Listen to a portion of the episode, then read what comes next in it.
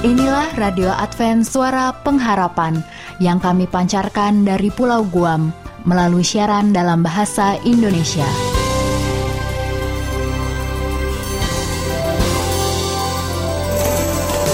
Salam sejahtera kami sampaikan kepada para pendengar kami di mana pun Anda berada. Selamat berjumpa kembali dengan kami, Radio Advent Suara Pengharapan. Dengan senang hati, kami akan menemani Anda melalui rangkaian acara yang telah kami persiapkan khusus bagi Anda sekeluarga. Harapan kami semoga siaran ini dapat bermanfaat dan menjadi berkat bagi Anda semuanya. Selamat mengikuti dan selamat mendengarkan. Tuhan memberkati.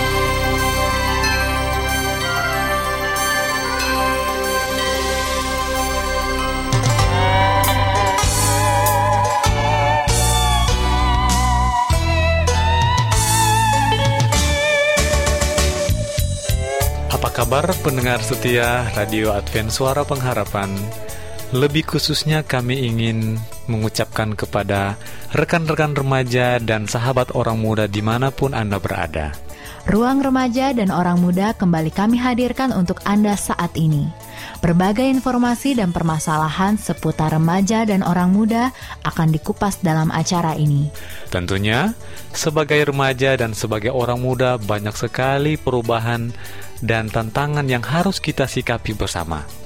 Dengan diasuh oleh Kak David Mamora sebagai seorang pendidik yang mengandalkan Tuhan, para remaja dan orang muda akan diajak untuk mau dibentuk menjadi manusia yang berkualitas sesuai kehendak Allah. Untuk itu, kami dari studio telah menyiapkan program yang spesial bagi Anda. Tetapi sebelumnya, marilah kita mengikuti lagu yang berikut ini. Kami dari studio mengucapkan Selamat mengikuti.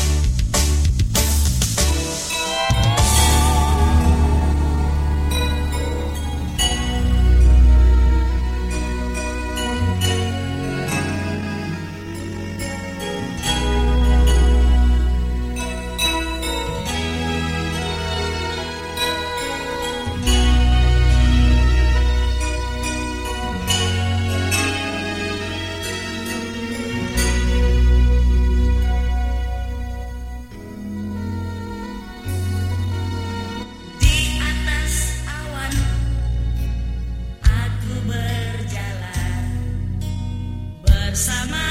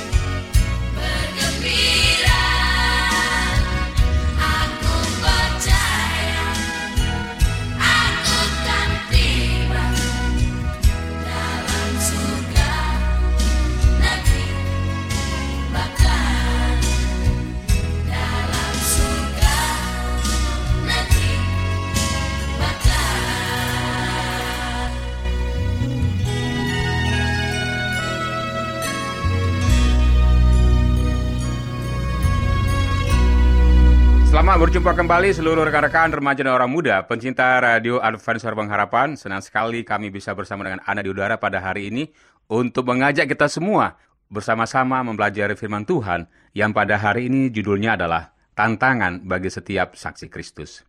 Remaja, tentu menjadi seorang saksi Kristus adalah tema yang telah sangat sering kita dengar.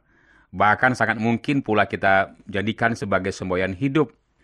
Bukankah kita telah terbiasa menjadi orang Kristen yang selalu berusaha memperkenalkan Kristus kepada sesama di sekeliling kita. Nah, kesaksian apa saja yang selama ini kita telah perbuat atau telah kita keluarkan lewat perkataan dan perbuatan kita? Apa sebenarnya makna menjadi saksi Kristus? Siapkah kita semuanya sesungguhnya menjadi saksi Kristus?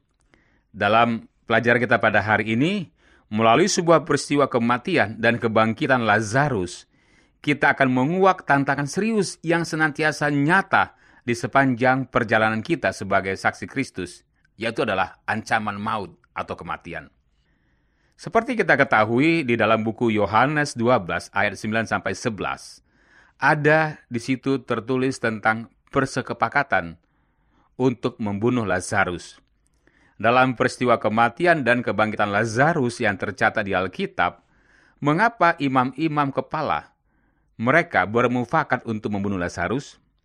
Ya, ternyata persepakatan mereka bukanlah karena Lazarus dibangkitkan dari kematian, tapi adalah karena efek atau dampak dari kebangkitan Lazarus tersebut.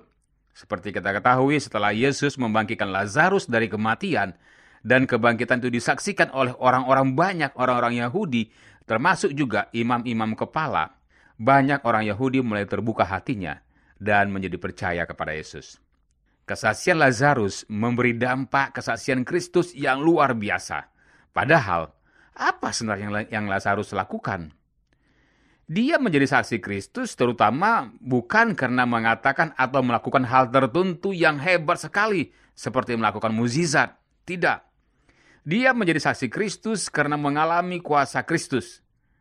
Dengan kesaksian Lazarus itu, orang-orang Yahudi percaya kepada Yesus, sehingga imam-imam kepala khawatir akan kehilangan pengikut, dan tentunya dengan demikian kehilangan status, pamor, dan juga cuan yang besar nantinya. Dampak kesaksian itulah menjadi penyebab mengapa imam-imam kepala bermufakat untuk membunuh Lazarus. Mereka ingin supaya Lazarus tidak lagi bersaksi tentang Yesus yang telah membangkitkannya dari kematian agar tidak terjadi dampak lebih lanjut berupa makin banyak orang-orang Yahudi yang percaya kepada Yesus. Dan Lazarus pun dihadang oleh ancaman maut ketika dirinya menjadi saksi Kristus. Siapakah kita dihadang oleh maut ketika kita menjadi saksi Kristus? Hidup sebagai saksi Kristus di tengah-tengah dunia saat ini adalah sangat berat Mengapa saksi Kristus senantiasa dihadang oleh ancaman maut? Apa kata Tuhan tentang situasi ini? Bagaimana kita harus berlaku sebagai saksi Kristus? Nah, sahabat dan remaja orang muda sekalian, ingatlah bahwa Roh Kuduslah yang memakai kesaksian hidup kita dengan kuasa yang lebih kuat daripada sekedar pengetahuan. Seperti yang tercatat dalam Ayub 42 ayat 5, demikian, hanya dari kata orang saja aku mendengar tentang engkau, tetapi sekarang mataku sendiri memandang engkau. Kita tentunya memiliki kekuatan yang dikarunia oleh Roh Kudus yang jauh lebih besar, bahkan terbesar daripada semua kekuatan dunia ini. Terang yang kita pancarkan sebagai saksi Kristus di mana kita berada pada hari ini akan membuat dunia terhalang dalam sepak terjang kejahatan mereka, sehingga mereka berusaha mematikan terang kita itu.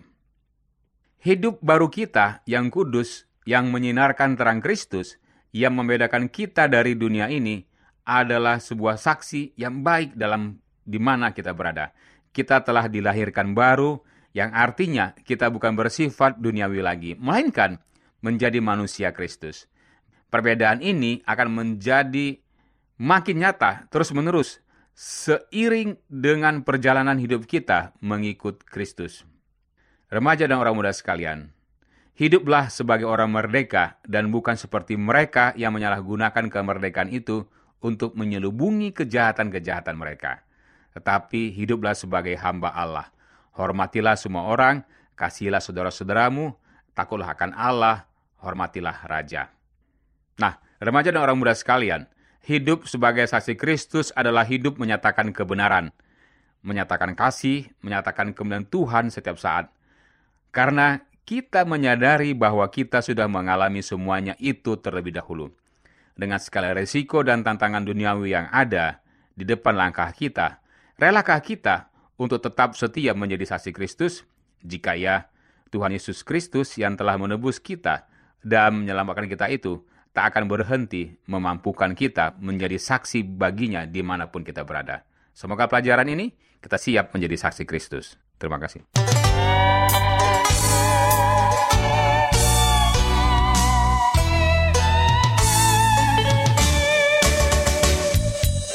Terima kasih kepada rekan-rekan orang muda dan sahabat remaja di mana pun berada. Berakhirnya acara ini dapat menambah wawasan dan pengetahuan seputar masalah remaja. Kiranya bermanfaat untuk menolong generasi muda menjadi pribadi yang berkualitas sesuai kehendak Allah. Sampai jumpa pada kesempatan berikutnya. Kami dari studio mengucapkan semoga Tuhan memberkati kita semua. Shalom bagi semua sahabat pendengar. Kabar baik bahwa kisah dan kesaksian terkait siaran dan pelayanan AWR Indonesia kini dapat diikuti secara berkala, baik melalui siaran harian Radio Advent Suara Pengharapan setiap minggu kedua dan keempat, juga melalui YouTube dan Facebook AWR Indonesia.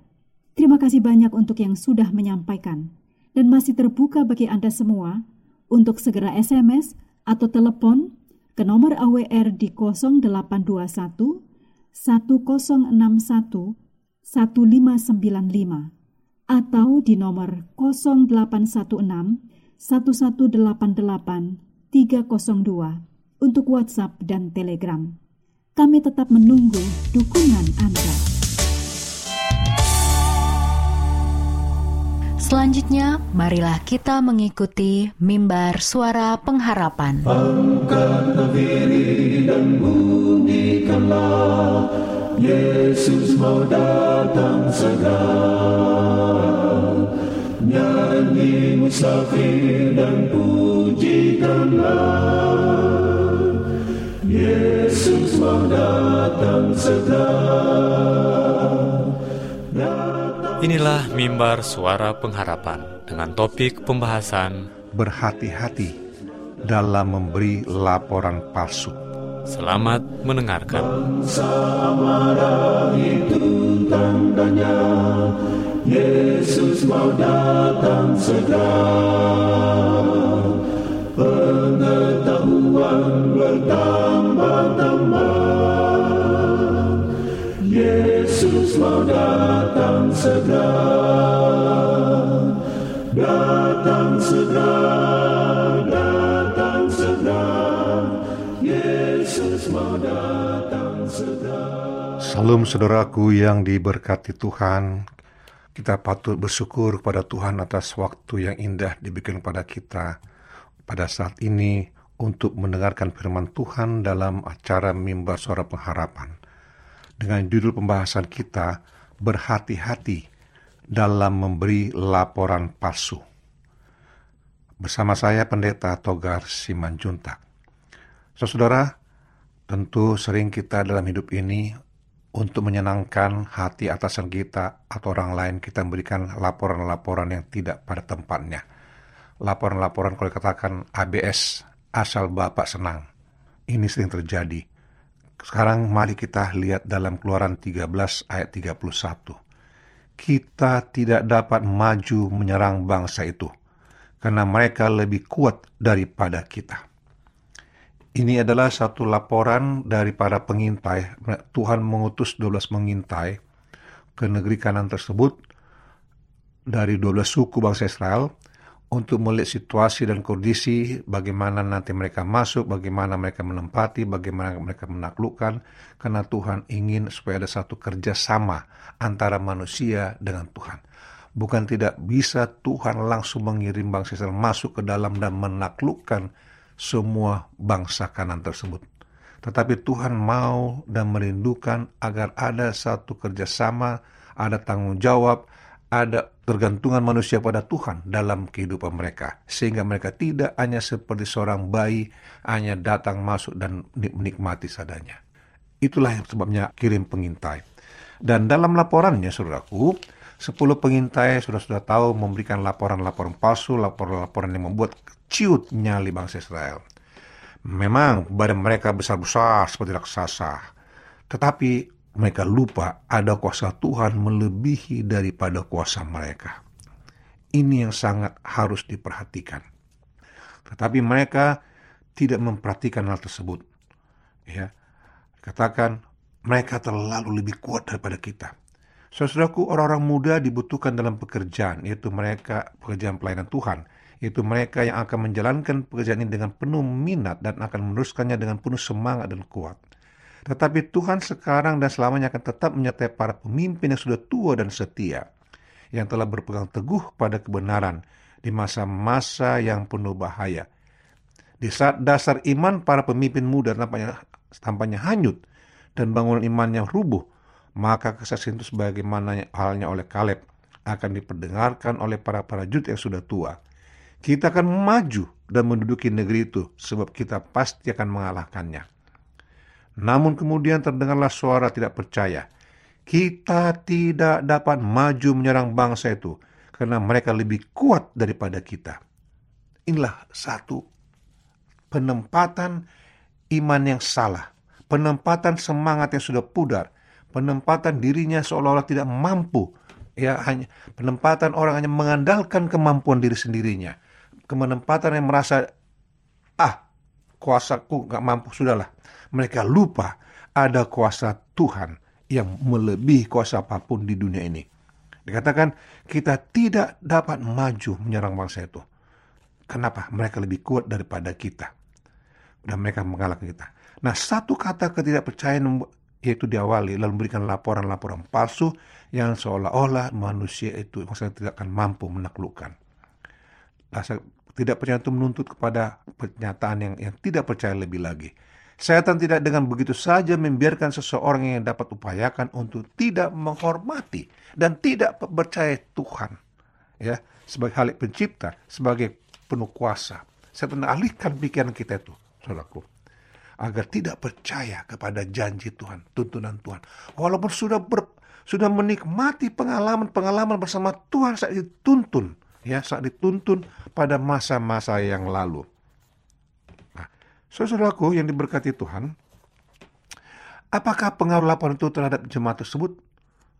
Sangat-sangat berpengaruh.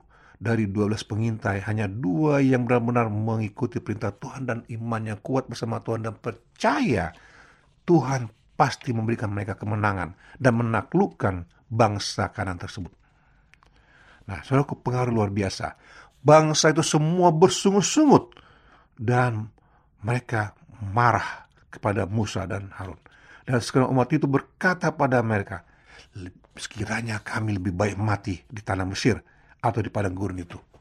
Mereka merasa itu lebih baik. Kenapa?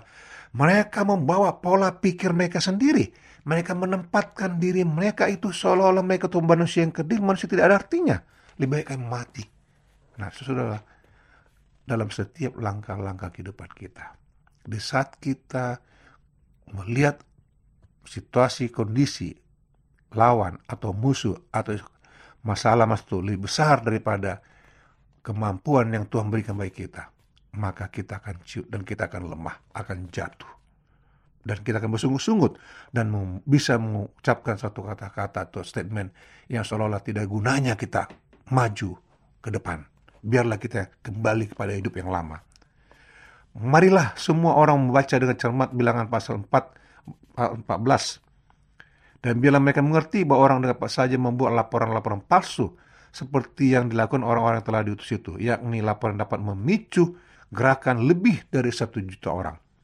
Mereka yang membawakan laporan yang tidak menguatkan dan menimbulkan tawar hati pada seluruh perkembangan Israel ketika ditentang oleh kena kesaksian mereka yang tidak jujur itu. Telah melayani kuasa setan dalam pemberontakan yang sangat sempurna tersebut.